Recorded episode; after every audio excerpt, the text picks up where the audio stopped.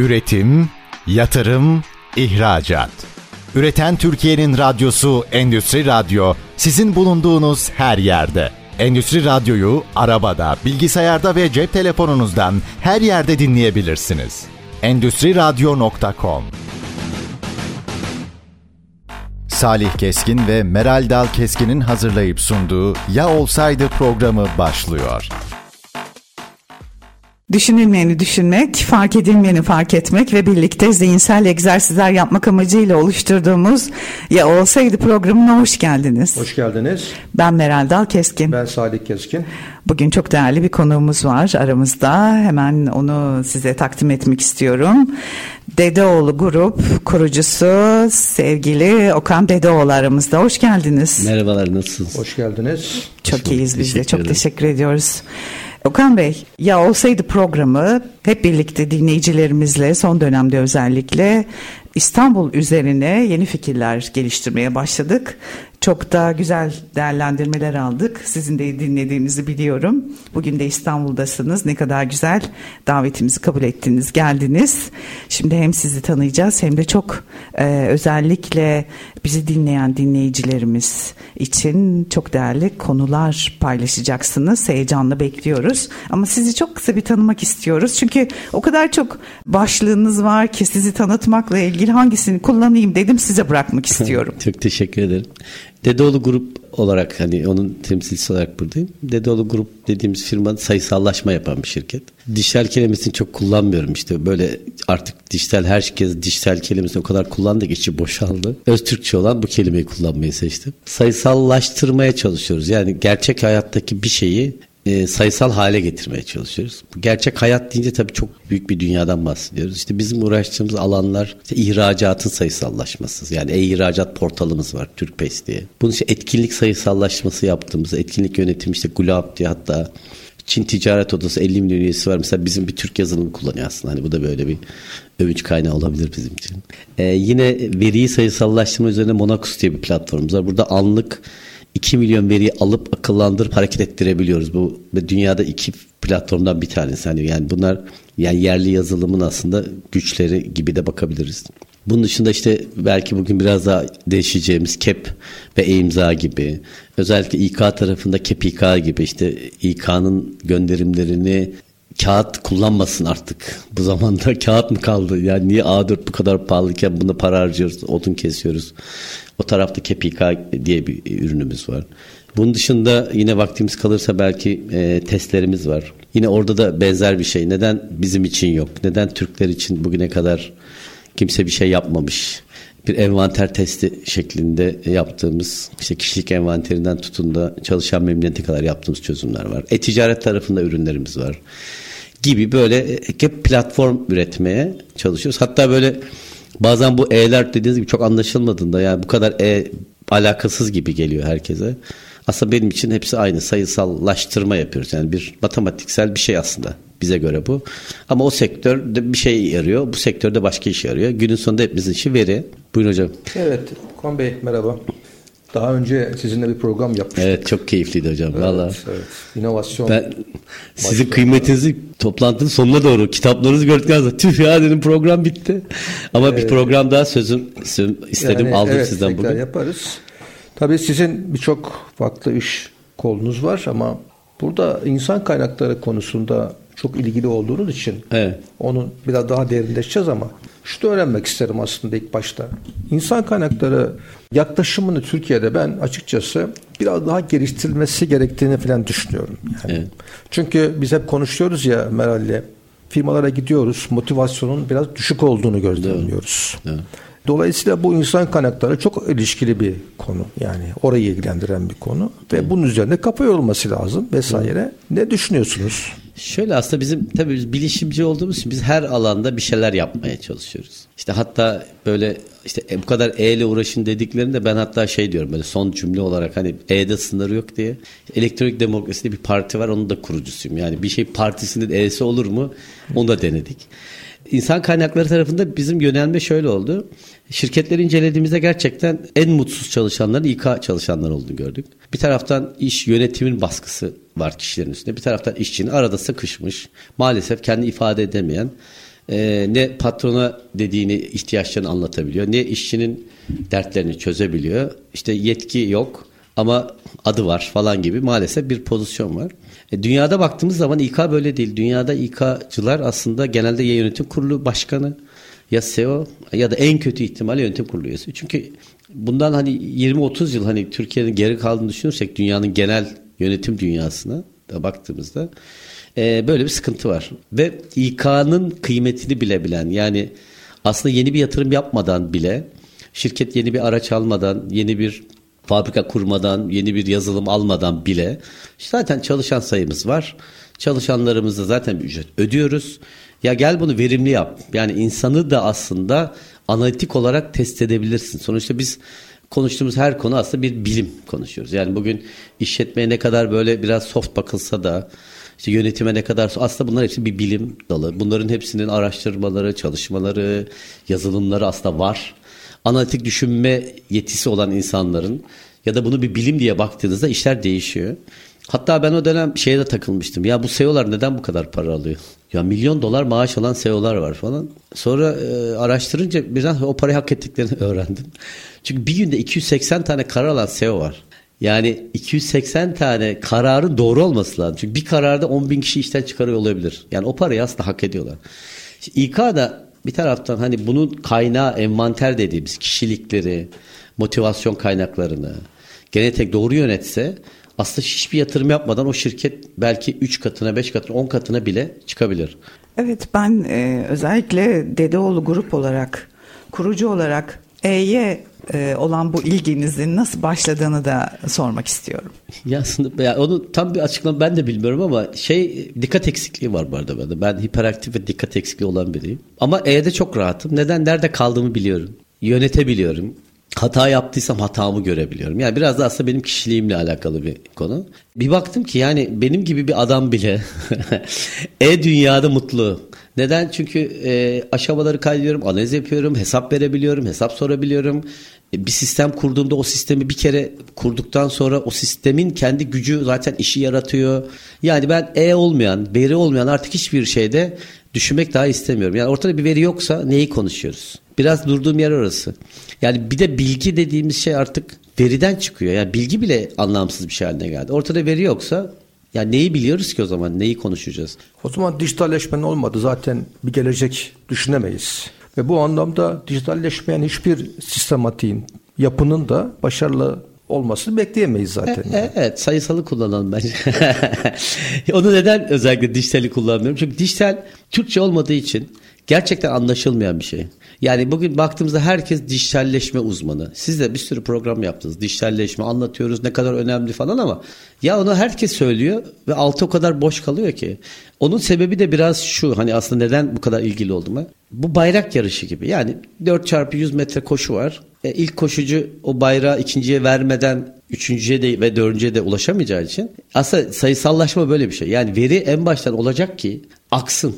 Yoksa bir yerde analoğa düşüyorsanız siz orada dijitalleşme, sayısallaşma olmuyor. Orada işte şunu dememiz lazım. Yani uçtan sayısallaşma uçar dediğimiz zaman karşılığın dijitalleşme olduğunu bilmiyor ya dinleyicilerimiz. Evet, evet. Parantezde kullanmamız lazım. Evet.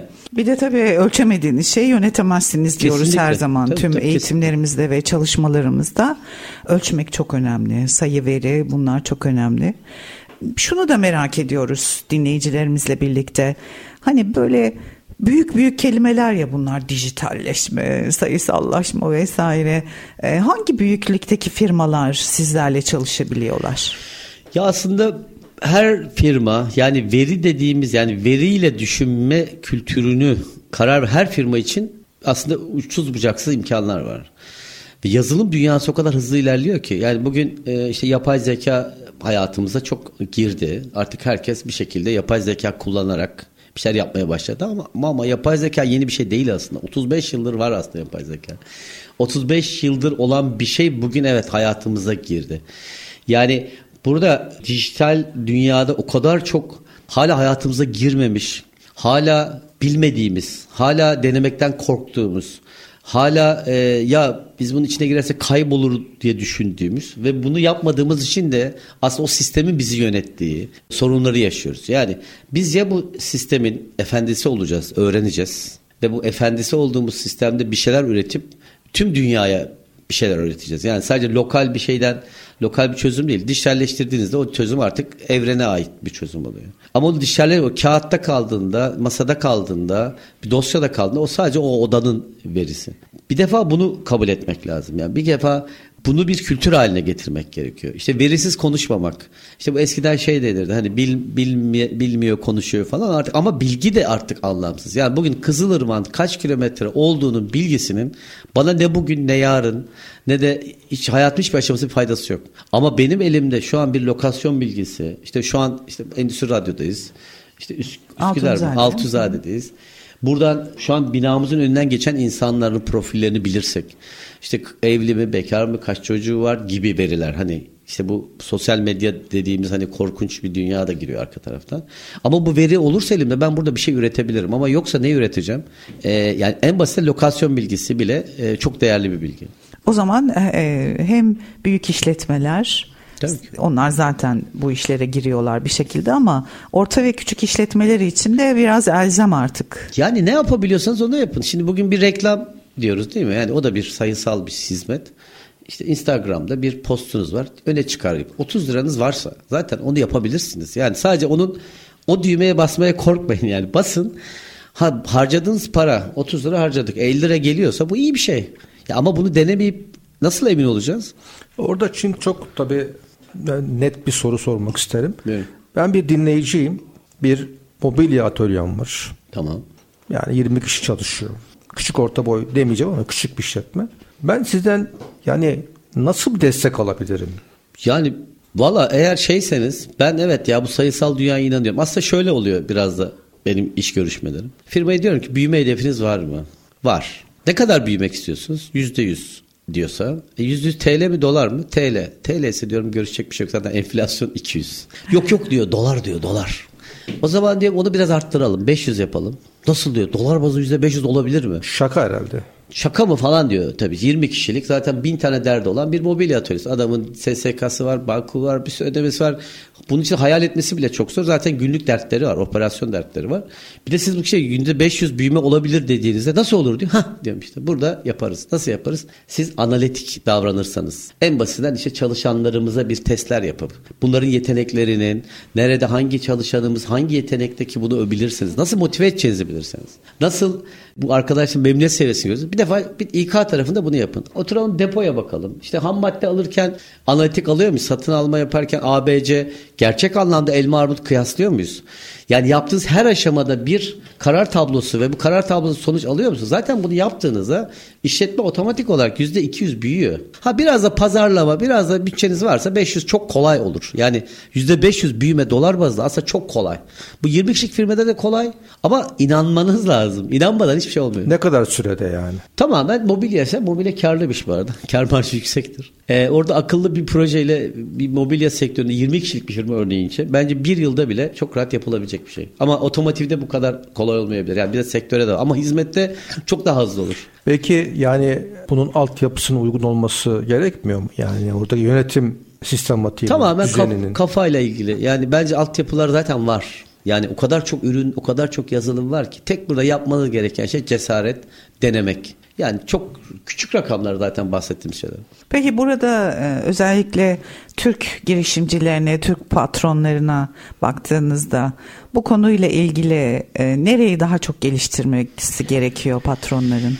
Yani patronlara baktığımız zaman bir kere e, yani şunu ben aslında teknoloji nedir'i anlatırken rahatlıyorum. Teknoloji nedir? Teknoloji iyi bir şeydir. Zaten yeni olan, inovatif olan şey iyidir. Bir defa bunu kabul edin. İyi olan bir şey inandığınızda, iyi olduğunu düşündüğünüz bir şey, sezinin bir şey. Lütfen deneyin. Bu kadar. Yoksa patron zaten oradaki şeyi görürse karı yani işte atıyorum on lira harcadı elli lira kazandı. Zaten onu tutamazsınız. O artık onu öğrenir. Ama onu bir görmesi lazım, bir denemesi lazım, bir kez hissetmesi lazım. Bununla ilgili hani vaktimiz ikinci turda çok ilginç hikayeler anlatabilirim size. Harika. O zaman saate bakıyorum. Ee, çok hızlı geçti yine sizinle süremiz. İlk bölüm için bir ara verelim. Kısa okay. Bir aradan sonra birlikteyiz. Üretim, yatırım, ihracat. Üreten Türkiye'nin radyosu Endüstri Radyo sizin bulunduğunuz her yerde. Endüstri Radyo'yu arabada, bilgisayarda ve cep telefonunuzdan her yerde dinleyebilirsiniz. endüstri radyo nokta com Kısa bir aradan sonra birlikteyiz. Ya Olsaydı programındasınız. Meral Dal Keskin ben. Salih Keskin. Çok değerli bir konuğumuz var. Dedeoğlu Grup kurucusu sevgili Okan Dedeoğlu aramızda. Kendisi sayısallaşma ve hani dijital olarak biliyoruz ama o sayısallaşmayı daha çok seviyor. E, bu konularla ilgili firmalarla çalışıyor. Çok da değerli çalışmaları var. Kendisinden de mümkün olduğunca çok bilgiyi alıp sizlerle paylaşmak istiyoruz ki e, sizlerin iş yerlerinde ve hayatlarında nasıl bir fark yaratabiliriz? Bunun arayışı içerisindeyiz hep birlikte. Şimdi insan kaynakları dedik. Çok önemli. İnsan kaynakları olmadan çünkü bir firmanın büyümesi mümkün değildir. Hani paranız vardır, inancınız vardır, her şey vardır ama eğer insan kaynaklarınız yoksa, güçlü değilse o büyümeyi bir türlü yönetemezsiniz. Evet. Biz bunu gözlemledik. Burada insan kaynakları için e, özellikle e, hani KOBİ'lerimiz iş dünyasında neye ihtiyaç var ve siz hangi konuda destek oluyorsunuz? Biraz onlara girelim evet. istiyorum. Yani tabii İK ile ilgili biraz girişte de konuşmuştuk. Hani İK'nın gerçekten anlaşılabilir ve yönetilebilir bir şey hale geldiğinde şirketlerin net karlılığını yüzde otuz yedi gibi çok ciddi şekilde arttırabileceğine dair bir e, çalışma var. Ve tabii yaşadığımız dünyada biraz e, artık işletmeler de hepimizde neredeyse aynı konuları konuşmaya başladık. Maliyet, maliyet, maliyet. Çünkü bizim yaptığımız işi yapan, benzer işleri yapan, benzer çözümler üreten binlerce firma var. Bunların hemen hemen hepsinin aslında maliyet kalemleri aşağı yukarı aynı. İşte çalışanların maliyetleri aynı, kira gelir giderleri aynı, elektrik, su işte gibi. Bir de uluslararası belki biraz farklı işte Çin'le Türkiye gibi işte Amerika gibi ama genelde tüm dünyada da maliyet kalemleri aslında birbirine çok yakın. E burada maliyet kalemlerinde siz bir tasarruf üretemiyorsanız eğer ya da işinizi hızlı yapamıyorsanız eğer rakiplerinize karşı çok geri durumda kalabiliyorsunuz. Ve buradaki en küçük maliyet kalemi bile aslında bir işletmenin canı olabiliyor. Çünkü günün sonunda bir ürününüz var, bir kaliteniz var, bir fiyat veriyorsunuz. O fiyatınızın rakibinizden uygun olması gerekiyor. Ee, biz de biraz bu tarafına aslında yöneldik İK'nın. Çünkü İK tarafında bu evrak inanılmaz çok kullanılan. Maaş bordrosudur, İ S G bildirimi, K V K bildirimi, onu imzala, bunu imzala. Kağıdın çok inanılmaz tüketildiği bir alan. Şimdi kağıda baktığımız zaman bir defa kağıt zaten çok pahalı. Türkiye'de de ve dünyada çok pahalı. Bir de dokunduğu yere baktığımız zaman iklim krizinin sonuçları ve dünyanın yok olması riskini ne kadar çok yaşa, yaşıyor olduğumuzu bize bunu defalarca anlatılsa da sanki o gün gelmeyecekmiş gibi davranıyoruz. Ama hani e, çok iyimser tablolarda bile önümüzdeki on beş yirmi yıl sonra e, dünyanın hani artık varlığının bitmesi noktasına gelme riskleri var. Bu kadar büyük bir risk var ama herkes çok rahat. Hala inanılmaz kağıt tüketimi yapılıyor. Şu anda iş dünyasında sizce yüzde kaç bir sayısallaşma gerçekleşti? E, çok düşük. Yani biz aslında e, Türkiye olarak böyle kendimizi işte böyle Almanya bizi kıskanıyor falan havasına girsek de çok az. Yazılımlaşma oranı çok az. Yani öyle oranlar var ki gerçekten ağlarız. Yani mesela E R P kullanım oranı şu an Türkiye'de yüzde onu geçmemiş durumda. En zirve ülke yüzde kaçta? Burada tabii Çin, Japonya, Kore, Amerika gibi ülkeler çok önde. Amerika'da yüzde yüze yakın. Yani e-fatura örneği mesela en basitinden. Ya ben öyle şeyler yaşadım ki e-faturaya geçmemek için şirketini bölen firmalar var. Ciro'ya geçmeyip üçe böleyim beşe. Sadece e-faturaya geçmemek. Halbuki kağıt harcama diye aslında inanılmaz bir teknoloji ve sistem var. Yeni bir şey ya bu. Nasıl buna geçmem? Hala kağıda nasıl tutunurum? Yani üç bin yıldır kullandığımız bir şey hala neden istiyoruz ki bu kadar? Yani bunun zararları belli, sonuçları belli. Şu olabilir mi? Yani insanların bu geçiş sürecinde alışkanlıkları yıkması bir kolay değil. İkincisi diğerine olan güvensizlik de olmuş olabilir. Evet. Sayısallaşmanın ya, getirdiği evet. çevrim içi bir dünya. Burada tabii bir yandan da ürünleriniz arasında K E P Doğru. E, var. Biraz onu bilmeyenler için açalım mı? Kullanım Doğru. oranları nedir? Yaygın mı? Bize ne fayda sağlar işletmelere? Bunları biraz anlatır mısınız? Yani K E P'in açılımı kayıtlı elektronik posta demek. Bunun İngilizce açılımı da registered mail demek. Bu tabii ilk Amerika'dan başlayan. Sonra Avrupa'da niye bizde yok deyip ülke şirketler ülkelerine baskı yapıyorlar. Diyorlar ki biz de bu teknoloji istiyoruz. İşte Amerika'da bir günde işte bol şeye bir günde bir şirket kurulup halka açılabiliyor. Bu kadar hızlı çalışıyor her şey dijital. E, Avrupa'da tabii yavaş kalıyor Amerika'ya göre. Biz de istiyoruz diye devletler de baskı yapıyorlar. Almanya'da da, İngiltere'de de, İtalya'da registered mail'in farklı isimlerde İşte Almanya'da D-mail, Türkiye, İtalya'da İtali-mail gibi şeyler açılıyor. Neye ihtiyacımız var? Şimdi şöyle, dijital şeyi dijital yaptığınızda işte bir güven sorunu, hukuki bir sorun olma riskini önlemek adına işte registered mail, yani o kişinin register olmasının, Türkçe çevirirken bir hata yapılmış bence. Kayıtlı elektronik posta diye çevirmiş. Sanki böyle bizi kaydediyorlarmış gibi algılıyor ama oradaki kayıtlı kelimesi tamamen register'a, yani hepimizin bildiği açık veriden bahsediyor. Aslında bu çocukken de hani bizim benim yaşımda hani böyle postanelerde şey vardı, telefon kulübümüze girerdik. Hı. Kimin adresi, telefonu, her şeyi görüyorduk. Çok açıktı kaynaklar. Sonra bunlar kapatıldı. Kişi, hatta şu an K V K'dan dolayı birçok kişisel veri de kapatılmış durumda. Ama bu kayıtlı posta dediğimiz aslında açık adres. Yani siz o adresinizi alıyorsunuz ve diyorsunuz ki bana isteyen her şey gönderebilir. Şirketlerde zaten yasal bir mecburiyet var. K E P adresi almak gibi. Kayıt adresiniz varsa herhangi bir kurum, herhangi bir kuruma, bir noterle ilgili bir işlemi varsa, bir postayla ilgili, bir kağıtla ilgili bir şey varsa artık gerek yok. Yani artık günümüzde kayıtlı elektronik posta adresi alan iki kişinin bir daha aralarında kağıtla yazışmalarına, kağıt göndermelerine, kargolamalarına, noterden ihtar çekmelerine gibi hiçbir şey gerek yok. Zaten K E P dediğimiz şey aslında kağıt dünyası, noter dediğimiz noktanın dijitaldeki hali. K E P'ten K E P'e bir şey yollarsanız eğer hukuki bir gönderim yapmış oluyorsunuz. Bunu iş dünyası biliyor mu? Maalesef bilmiyor. İş dünyası sadece şu an K E P'i fatura itirazında kullanıyor. O da notere gitmemek, bir masraf harcamamak için. Halbuki K E P adresi üzerinden DETSİS'e girip, DETSİS'ten devletin herhangi bir kurumunun DETSİS numarasını yazıp bir daha o kuruma hiçbir şey yollamanıza bile gerek yok. Diyelim ki benim on üçüncü İcra Dairesi'nde bir işim var. DETSİS'e girip Adalet Bakanlığı'nın on üçüncü İcra Dairesi DETSİS numarasını alıp Adalet Bakanlığı K E P adresine bir gönderi yaptığımda direkt bakanlığa giden o belge on üçüncü İcra Müdürü'nün önüne kadar gidiyor bir tuşla. Yani normalde kağıtla yollasanız varmıyor zaten. Kargoda kayboluyor, bilmem ne oluyor, ulaşmıyor. Hatta bir daha arıyorlar, bir daha yolluyorsunuz. Aynı kağıdı bir de defalarca yollayabiliyorsunuz. Yani ulaşmayınca ne yapıyorsunuz? E, yolladığınız kurum devlet kurumu. Hadi bakalım bir daha ne yapalım? Bir daha, bir daha, bir daha. Aynı kağıttan defalarca basmaya başlıyoruz. Halbuki çok basit. Yani DETSİS numarasını alın, göndereceğiz, gönderin konusunda yazın ve gönderin. Çok maliyetli midir? Değil. K E P dediğimiz şu an firmasına göre değişmekle beraber bir lira iki lira seviyesinde bir gönderim maliyeti. O kadar uygun fiyat. Tabii tabii binlerce lira notere vermeye gerek yok yani. Evet. Evet, şimdi bu sayısallaşma meselesi gerçekten beklentilerimizin çok dışında gelişmeler yol açabilir. Örnek veriyorum. Mesela biz Türkiye'de hangi mahallede ne kadar suç oranı var bilmiyoruz. Değil mi? Ha, polis biliyor, biz bilmiyoruz. Evet. Hemen girip bulabilseydik ne olurdu acaba? Ne olurdu biliyor musun? Emlak sektörü o bölgede doğru, ciddi bir hareketlilik içerisinde olabilirdi. Yani yüksek olan yerde fiyatların düşebileceği gibi düşük olan yerde fiyatların çıkma ihtimali olabilirdi mesela. Yani evet, tabii dediğiniz veri çok önemli. Özellikle Amerika'da yapılan çalışmalar var. Hani suç oranları artınca emlak fiyatları düşüyor ya da işte oraya Starbucks açılınca emlak fiyatları çok artıyor çünkü Starbucks'la ilgili böyle şeyler de var. Bu tür verilerin açık olması olmaması meselesi tabii ki önemli. Ama ben burada şöyle çok net konuşuyorum. Yani devlet başa kuzgun leşe. Devletimiz her şeyi bilsin.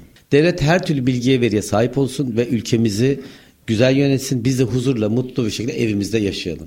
Ve benim verimi de devlet her şekilde bilsin. Ama benim verimi bu özel şirketler alıp da benim istemediğim bir ürünü bana satmak için ya da beni manipüle etmek için kullanmasın. Tabii ki o negatif tarafı ama biz negatiften girersek o zaman pazarlama yapamayız. Yani o yüzden biz bugün hep pozitif tarafından konuşmamız lazım ki şirketlere faydamız olsun. Yoksa zaten bir korku var dijitalleşmeden. Bu korku da üstüne bindiğinde insanlar eski dünyada kalmayı seçebiliyorlar. Yani şunu demek istiyorum. Gelmek istediğim sizin tam vurguladığınız yer aslında. Bu verilerin bundan sonraki süreçte yani bir miktarı kolektif hale gelecek. Yani kaçınılmaz diye düşünüyorum. Şimdi bugün biz bir yerden alışveriş yapıyoruz. Bizi bu anlamda takip eden sistemler hangi ürünü aldığımızı veya aramızda konuşuyoruz. Bir süre sonra o reklamlar bize gelmeye başlıyor. Doğru. Bunların hepsi veri değil mi yani? Bir havuz Bunların var. Bunların hepsi veri. İşte ben de diyorum ki bu bir gerçek. Bu yeni bir gerçek de değil. Bu otuz yıldır, kırk yıldır, hatta bu ta Soğuk Savaş'a kadar giden bir gerçek. Ben de diyorum ki bu gerçeği kabul edelim. Siz de öğrenin bu gerçeği ve işinizi geliştirin. Yani bu gerçeği inkar edip böyle bir şey yokmuş gibi davranıp da onun kölesi olmayın. Yani bugün işte herkes söylüyor. WhatsApp'tan anneme tatil yazdım. Bana tatil reklamları geldi. Evet, bu bir gerçek. E sen de bunu kullan.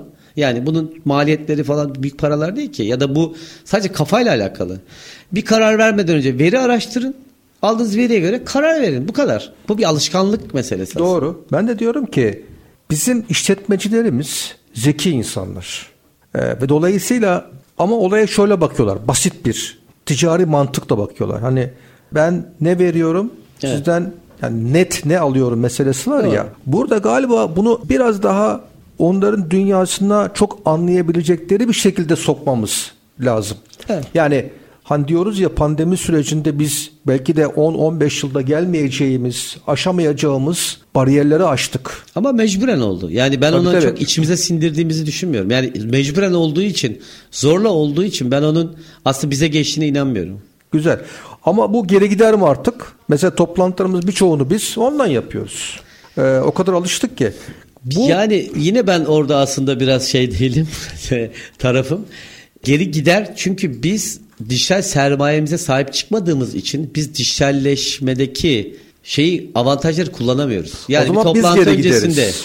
Yani biz toplantı öncesinde diyelim bir Zoom toplantısı yapacağız. Ben size o toplantıdan önce elimdeki tüm verileri yollamadıysam, siz bana yollamadıysanız, birbirimiz çalışmadıysak neyin toplantısını yapacağız? Sohbet edebiliriz ancak. Yani ben onun da doğru kullanılmadığını düşünüyorum. Ha yani, orada veri evet. Ya ortada veri yokken ben niye Zoom yapayım sizinle? Sizinle orada ilgili hiçbir bilgim yoksa. Orada sizin ürünü de devreye giriyor. Evet, şimdi Kepika aslında biraz konuşacaktık. Evet. Ee, ama böyle soruların ikisi de güzel oldu. Bir sağ köşe, bir sol köşe benim için e, yaratıcı oldu. Evet. Yani Kepika'da şunu yapıyoruz aslında. Personele, personelle bir evrak üretmek için kağıt kullanmayın. Artık gerek yok. Hangi çağda yaşıyoruz? Bunun zaten dijital bir çözümü var. İşte K E P ve E-İmza ile beraber yapılmış. Bir daha da noterede, kağıda da, kargoda para ödemeyin. O tasarrufu alın, cebinize koyun. Gidin Ar-Ge yapın. O tasarrufu alın, cebinize koyun. Personelinize maaş zammı yapın. O personel o, o ekstra avantajı alın. Rakiple rekabet edin. Yani tasarruf edebileceğimiz ve sonunda da dünyadaki ağacı kesmeyeceğimiz ve şirketi hızlandırabilen bir yöntem var.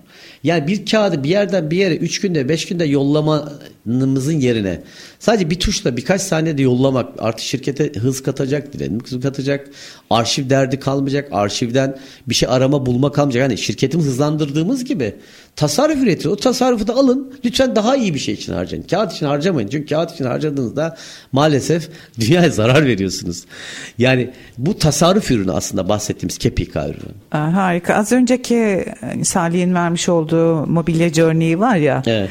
E, o mobilyacı patronumuz o zaman size başvurabiliyor. Tabii ki. Diyor ki ben bir K E P adresi almak istiyorum. Evet. Ee, ve fiyatlarına bakıyor. Gayet de uygun. Tabii. Hani liralardan bahsettiniz. Tabii tabii, tabii öyle rakam. Ee, bu rakamlarla tüm kamu işletmelerinde e, aslında bu kendi K E P adresiyle birlikte hiç tabii. notere gitmeden işlem tabii, yapabiliyor. Tabii. Dilekçe gönderiyor. Ona dilekçe geliyor. Tabii tabii. Elinde ee, yani elektronik noter veriyoruz ona. Anlı bilgisayar artık noter de oluyor. Kargocu da oluyor. Yani o bilgisayar bir tuş kargonun yaptığı işi de yapmaya başlıyor. Noterin yaptığı işi de yapmaya başlıyor. Tek dert iletişim adresiniz olsun. Resmi bir adresiniz olsun. Bu resmi adresini kullanın. Bunun da kullanım yöntemleri çok kolay. Yani bir mail kullanmaktan hiç farklı olmayan sadece göndere ve gelen basılan bir şeyden bahsediyoruz. Yani böyle korkutulacak korkunç bir şeylerden bahsetmiyoruz. Ama yeni her şey herkesi korkuttuğu için ve biz toplum olarak da doğu toplumları genel olarak da geleneklere, görenekleri çok bağlı, hı hı. değişime çok kapalı olduğu için maalesef biz dünyadan bu konuda çok geriyiz. Kesinlikle. Bir de e-arşiv fatura meselesi var. Tabii. Ee, hani hızla geçtiğini biliyorum kurumların. Evet. Ama daha küçük işletmeler yine az önce söylediğiniz evet. gibi çekiniyor, bilmiyor. Neden nasıl kullanacağını acaba? Bilmediği için. E-arşiv fatura kesmek bunun avantajları desem. İşte yine aslında aynı. Kağıt kullanmıyoruz. Elektronik olarak bir belgeyi bir yerden bir yere yolluyoruz. Pratik. Çok saniyede gidiyor. Tahsilat hızı artıyor. Pratik. Elinizde altında kayıt sistemleriniz oluyor. Arşiv derdiniz kalmıyor. Daha ucuz. Tasarruf üretiyorsunuz. İşinizi daha hızlı yapıyorsunuz. Daha analitik yapıyorsunuz. Ve zaten bizim derdimiz şu ya hani sayısallaşmada. Sayı gelecek bir yere oraya bağlanacak. E bağlanmazsa ne yapacağım? Yani sen daha faturanı kağıtla kesiyorsan ben sana ne anlatayım? Yani daha senin en değerli verin sayısal değil. Bir yandan da e, dijital her yerden faturayı bağlanıp bilgisayarınıza tabii, tabii, kesmeniz mümkün. Belli bir mekana bağlı değilsiniz ve tüm belgeleriniz kayıtlı olduğu için tabii. arşive girip ne zaman ne yapıyorsunuz görmeniz mümkün. E, saatime bakıyorum.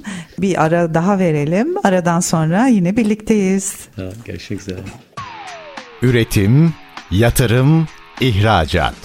Üreten Türkiye'nin radyosu Endüstri Radyo. Sizin bulunduğunuz her yerde. Endüstri Radyo'yu arabada, bilgisayarda ve cep telefonunuzdan her yerde dinleyebilirsiniz. endüstri radyo nokta com. Kısa bir aradan sonra yine birlikteyiz. Ya Olsaydı programındasınız. Meral Dal Keskin ben. Salih Keskin. Çok değerli bir konuğumuz var. Dedeoğlu Grup kurucusu Sayın Okan Dedeoğlu aramızda. Kendisiyle pek hani bilmediğimiz aslında bir şirketlerde kullanılan ama çok da yaygın olmayan, gittikçe de yaygınlaşan ve her kurumun sahip olması gereken konuları konuştuk. Tabii ki sayısallaşmayla başladık. Bu dijital dönüşüm konusunda uzman olduğunuzu biliyorum. Ama özellikle sahip olduğunuz ürünlerden K E P var. Elektronik posta ve e-arşiv faturanın öneminden bahsettik. Yine çok e, önemli bir konuyla da ilgileniyorsunuz aynı zamanda grup olarak. O da envanterler, kişilik envanterleri. Evet. Ve farklı bir iddiayla piyasadasınız. O iddiayı da sizden bir dinleyelim. Tabii yani şöyle, kişilik envanteri konusu işte bizim biraz İK'ya yaklaşmamızda ve rekabette nasıl avantaj sağladık, sağlayabiliriz şirketler diye baktığımızda aslında elimizin altında olan, zaten bizim maliyet kalemlerimiz içerisinde ciddi maliyet tutan, ki sektöre göre değişmekle beraber her sektörde ciddi bir maliyet tutan bir kalem, bir işveren gözüyle. İşçi gözüyle de yeteneklerinin tam kullanılmadığını düşünen işçilerdeki motivasyon eksiklikleri. Genel yeteneklerinin aslında bu ülkemizde maalesef hiç bugüne kadar sorgulanmamasının getirdiği bir kararsızlık. İşte ben bu dünyaya neden geleceğimden tutun kendini tanıma mücadelesi gibi mücadelelerinin maalesef işlenmemesinden gelen kararsızlık. E, liyakata olan e, ve liyakatsızlığın da yayıldığı maalesef ülkemizin özellikle son yani son artık otuz kırk yıl diyelim zamanda artık bu tür konuların bile maalesef çok konuşulmadığı bir ortamda firmalar da, çalışanlar da yön bulma derdindeler. Biz de buna ışık tutabilmek adına dedik ki ya acaba biz Türkleri tanıyabilir miyiz? İşte bundan on beş yirmi sene önce böyle bir maceraya girdik. Ama baktık ki Türkler ne Kanadalılara ne Fransızlara benzemiyor.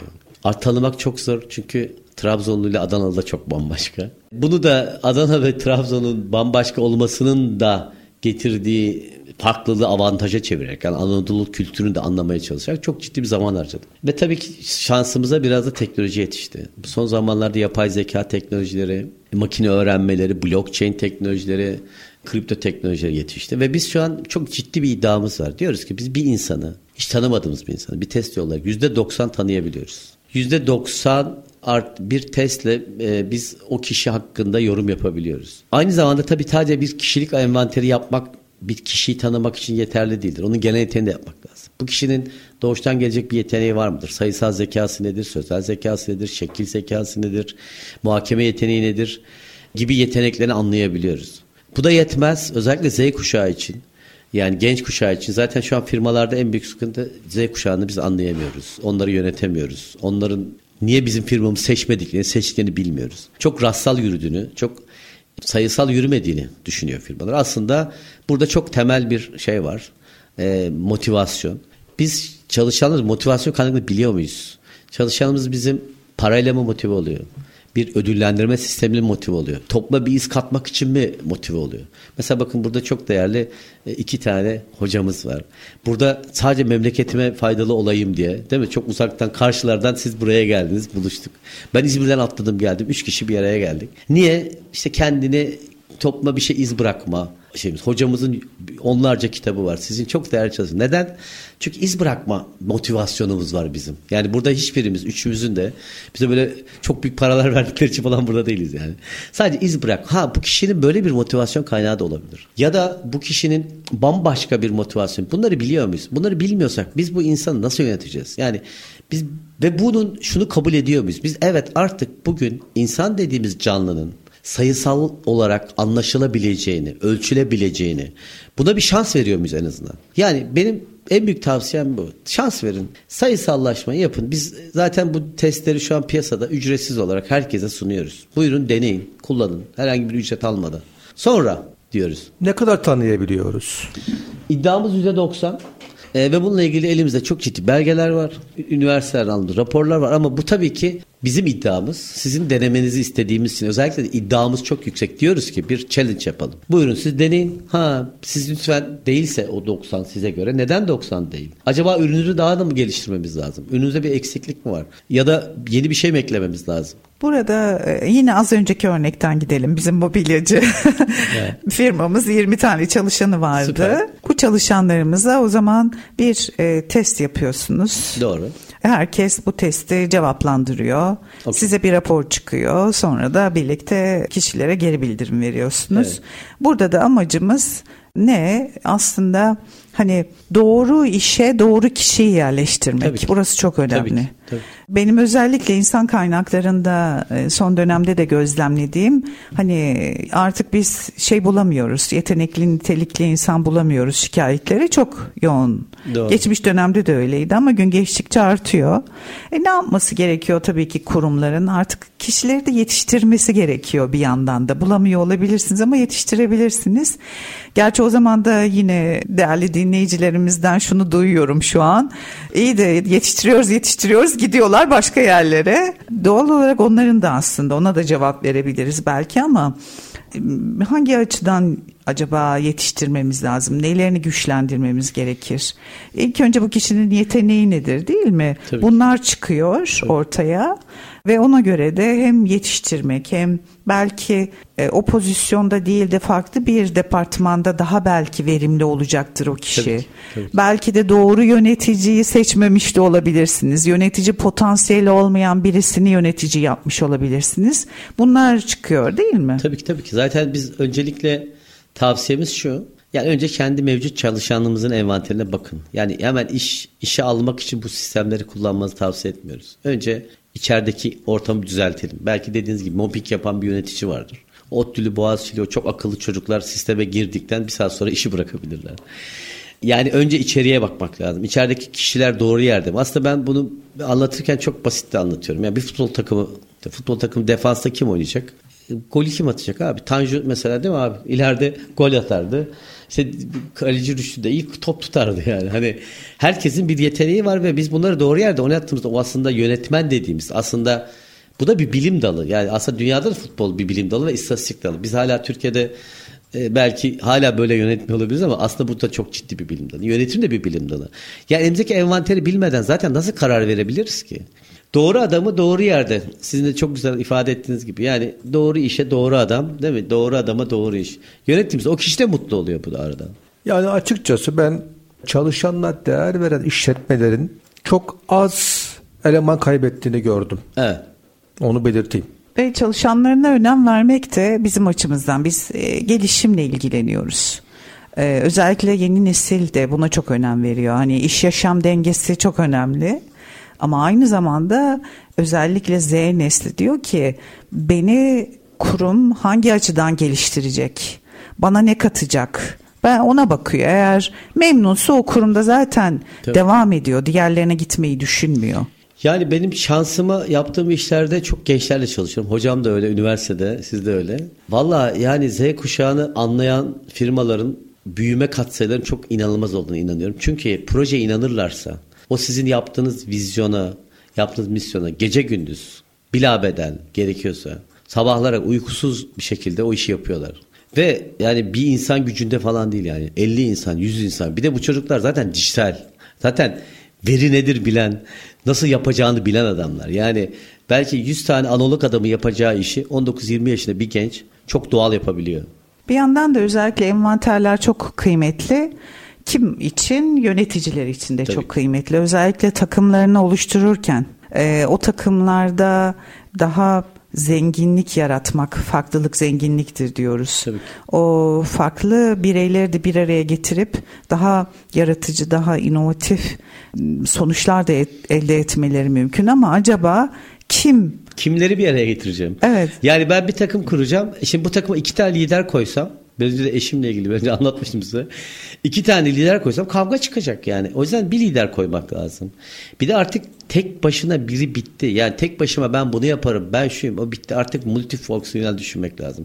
Ekiplerin birbirini tamamlıyor olması lazım. Benim kasım mesela, kişisel olarak benim zayıf kaslarım var. İşte odaklanma sorunu ve hiperaktivite sorunum var.